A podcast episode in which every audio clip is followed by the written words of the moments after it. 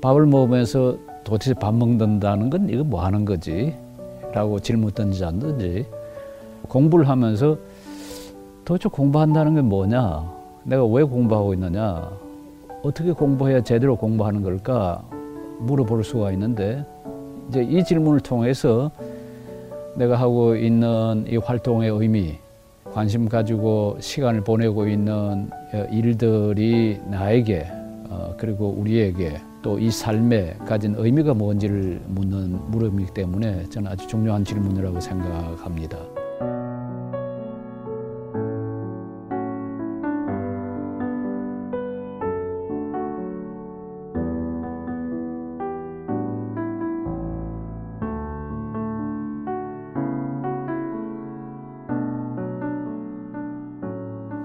내가 제대로 잘 믿고 있는지 점검할 수 있는 방법이 뭐냐. 우선 믿는다는 것을 좀 생각해 볼 수가 있을 것 같은데요. 어, 믿는다는 것은 아마 우리 삶에서 가장 근본적인 게 아닌가 하는 생각이 들어요. 예를 들어서 지금 우리가 이 공간에 앉아서 이야기를 하고 있는데요. 5분 뒤에 이게 무너질 것이다. 그럼 내가 여기 앉아 있지를 못하고 아마 뛰쳐나갈 거거든요. 만일 이 공간에 앉아 있는 이것이 나에게 그 위험이 된다면 내가 앉아 있을 수가 없죠. 우리가 식당에 가서 그냥 안심하고 이제 주는 음식을 받아 먹는데요. 그 음식을 먹을 때 숟가락에 혹시 독이라도 묻어 있지 않냐. 아니면 그 음식에 뭐 어떤 나쁜 게 들어가 있지 않냐. 그렇게 생각하는 순간 어, 식당에서 밥을 먹을 수가 없습니다. 지하철을 타도 그러고 뭐 택시를 타도 그러고요. 우리의 삶의 모든 순간이 믿음을 바탕으로 해서 가능합니다. 그러니까 믿음 없이는 우리 삶이 가능하지 않다. 그렇게 말할 수가 있죠. 이 믿음이라는 것은 그러니까 우리의 삶의 가장 밑바탕에 우리의 삶을 가능케 해주는 하나의 조건이라 그렇게 이제 말할 수가 있죠. 어, 그리고 이제 살아가는 사람에게서는 믿음은 우리 하나의 기본적인 삶의 태도고 삶의 습관이고 어, 삶의 방식입니다. 믿음 없이 어떠한 삶도 이루어질 수가 없습니다. 그런데 특별히 여기서 제대로 믿는다고 할 때 삼일체 하나님을 믿는다고 할 때 이때 어떻게 제대로 믿어야 되냐? 이때 우리가 다시 생각해야 될게 제대로의 이제 의미가 되겠죠. 어떤 아이가 야구공을 던지는 걸 보고 아, 그 아이 야구공 그 제대로 던질 줄 아네. 만일 그렇게 말을 했다면 어떤 기준, 어떤 표준, 마땅히 그렇게 돼야 할, 마땅히 그렇게 기능해야 될 그런 방식으로 이제 공을 던질 때, 아, 제대로 던질 줄 아네. 아, 그의 그 숟가락질을 제대로 할 줄 아네. 그럴 때 숟가락질을 하는 그 방법을 그대로 실천할 때 우리가 제대로라는 말을 붙이는 것처럼 제대로 믿는다라고 그러면 그 믿음에 믿는 방식에 기대할 수 있는 어떤 수준 또는 어떤 그 기준을 충족하는 방식으로 믿는다 그렇게 말할 수가 있겠죠. 자 그러면 곧장 한번 이 물음에 들어가 보십시다. 하나님을 제대로 믿는다. 삼일체 하나님을 제대로 믿는다.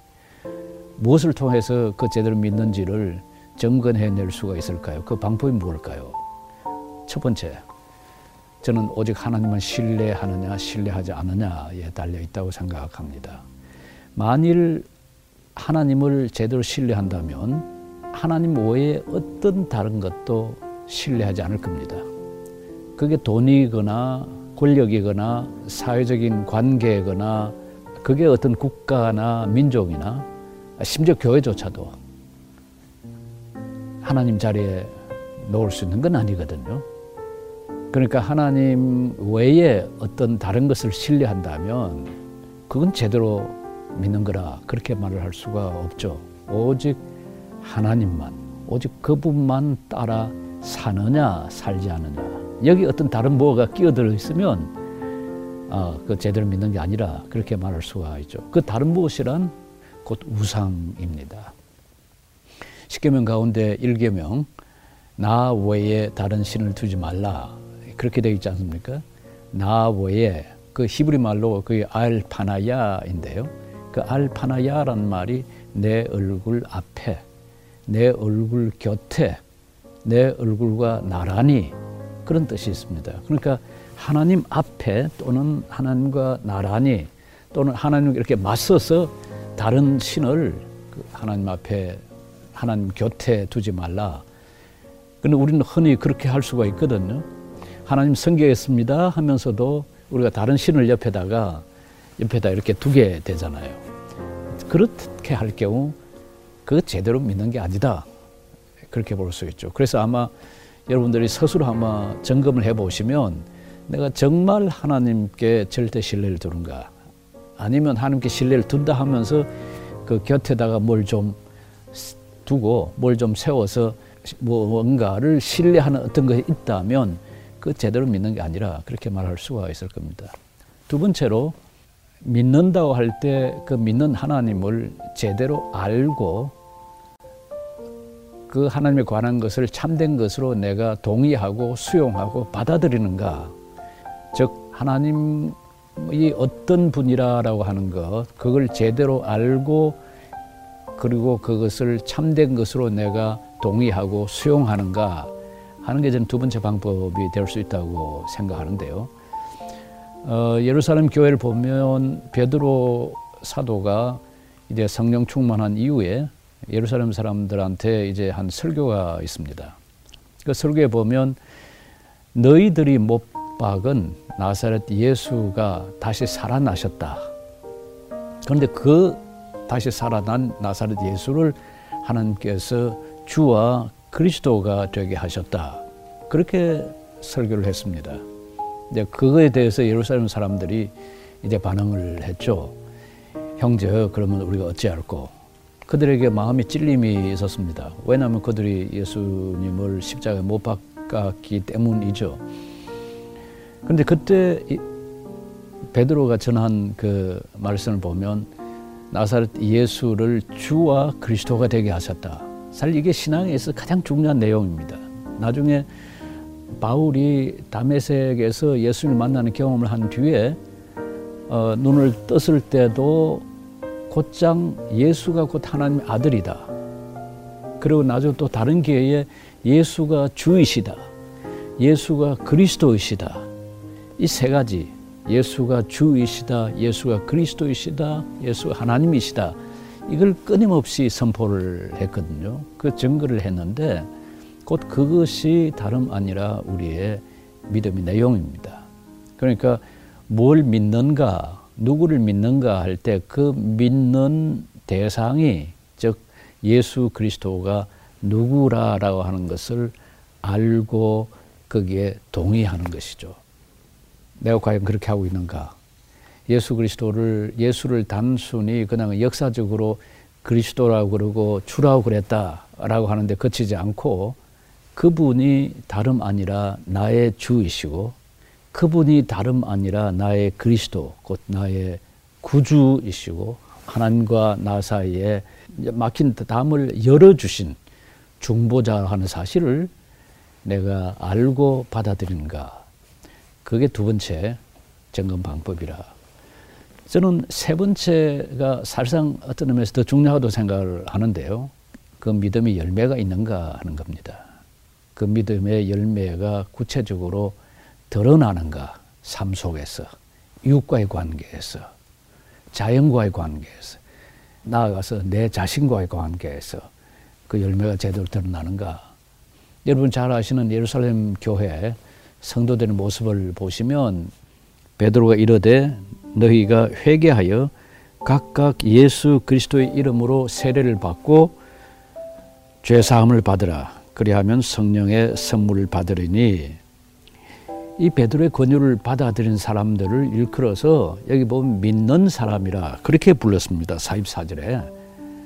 제대로 믿는 사람들의 그 믿음의 결과가 나타난 것이 믿는 사람이 다 함께 있어 모든 물건을 서로 통용하고 또 재산과 소유를 팔아 각 사람의 필요를 따라 나누어주며 날마다 마음을 같이하여 성전에 모으기를 힘쓰고 집에서 떡을 떼며 기쁨과 순전한 마음으로 음식을 먹고 하나님을 찬미하며 또 온 백성에게 칭송을 받으니 주께서 구원받는 사람을 날마다 더하게 하시니라. 우리가 너무나 잘 아는 말씀인데요. 다 함께 있어. 그러니까 홀로 있지 않고 함께 있었습니다. 하나의 공동체를 형성했습니다. 오직 내 삶만 챙기는 게 아니라 다른 사람들과 함께 공동체를 이루는 삶. 두 번째는 모든 물건을 서로 통용하고 그러니까 내 거, 네 거, 어떤 거 소유권 주장을 하지 않고 서로 나누어 가졌다라고 하는 겁니다. 그 다음에 세 번째는 또 재산과 소유를 팔아 각 사람의 필요를 따라 나누어 주며 다른 사람의 필요를 충족시켜 주는 그런 어, 공동체의 모습을 어, 보여 주었습니다. 그리고 이제 네 번째 날마다 마음을 같이하여 성전의 모의를 힘쓰고 함께 예배드리고 함께 하나님을 찬미하고 그리고 이제 함께 성찬을 나누었습니다. 성찬과 애찬을 함께 나누고요. 그런데 그 결과를 한번 보십시오. 온 백성에게 칭송을 받으니 오늘 아마 우리 한국교회 형평과는 아마 정반대가 아닌가 싶은 생각이 들 정도로 이 예루살렘 첫 교인들은 그 주변의 사람들로부터 온 백성으로부터 칭송을 받았습니다. 내가 내 주변 사람으로부터 그리스도인으로 인정받고 있는가 인정받지 않는가 내가 내 주변 사람들로부터 아 저 사람 제대로 예수 믿는다고 하더니 제대로 사는구나 그럴 정도면 저렇게 사는 정도면 나도 예수를 믿었으면 좋겠다라고 하는 그런 어, 열매가 삶 속에 있는가 없는가 저는 그걸 통해서 정말 내가 제대로 믿고 있는지 확인해 볼 수 있다고 생각을 합니다. 2세기에 활동한 아테네 철학자 아리스티데스란 사람이 있습니다. 이 아리스티데스가 주후 150년경 로마 황제 하드리아누스에게 보낸 편지가 있습니다. 아마 기독교 신앙을 변정한, 증거한 첫 경우 가운데 하나일 텐데요. 알시데스가 그리스도인들에 대해서 이렇게 쓰고 있습니다. 이들은 서로 사랑합니다. 모든 과부를 돕고 자신에게 해를 입힐 수도 있었던 자들의 고아된 자녀들을 돌봅니다. 그러니까 구약 성경에서 선지자들이 끊임없이 외치는 고아와 과부와 가난한 자와 나그네 외국인을 돌보라 라고 하는 그 외침을 초대교회 성도들이 실천했다고 하는 어, 걸 우리가 이 편지에서 볼 수가 있는 거죠. 만일 줄만한 무엇을 가지고 있기만 하면 이들은 아무것도 없는 자에게 값없이 줍니다. 나그네를 발견하면, 즉 외국인, 낯선 사람을 발견하면 이들은 집으로 데리고 옵니다. 마치 그 나그네가 진짜 형제라도 되듯이 행복해 합니다. 이들은 자신을 통상적 의미의 형제가 아니라 하나님 안에서 성령을 통해 얻은 형제라고 여깁니다. 한마디로 하자면 결국 사랑입니다. 사랑을 보이는가. 예수님께서 떠나시면서 제자들한테 하신 말씀이 요한복음 13장에서 어, 16장까지 있지 않습니까? 우리가 고별 그 설교라고 부르는 그 가운데서 보면 예수님께서 내가 너희에게 새 계명을 주노라 하시면서 주신 새 계명이 다름 아니라 너희가 서로 사랑하라고 하는 거였습니다. 이 사랑이 삶 속에 있는가 없는가.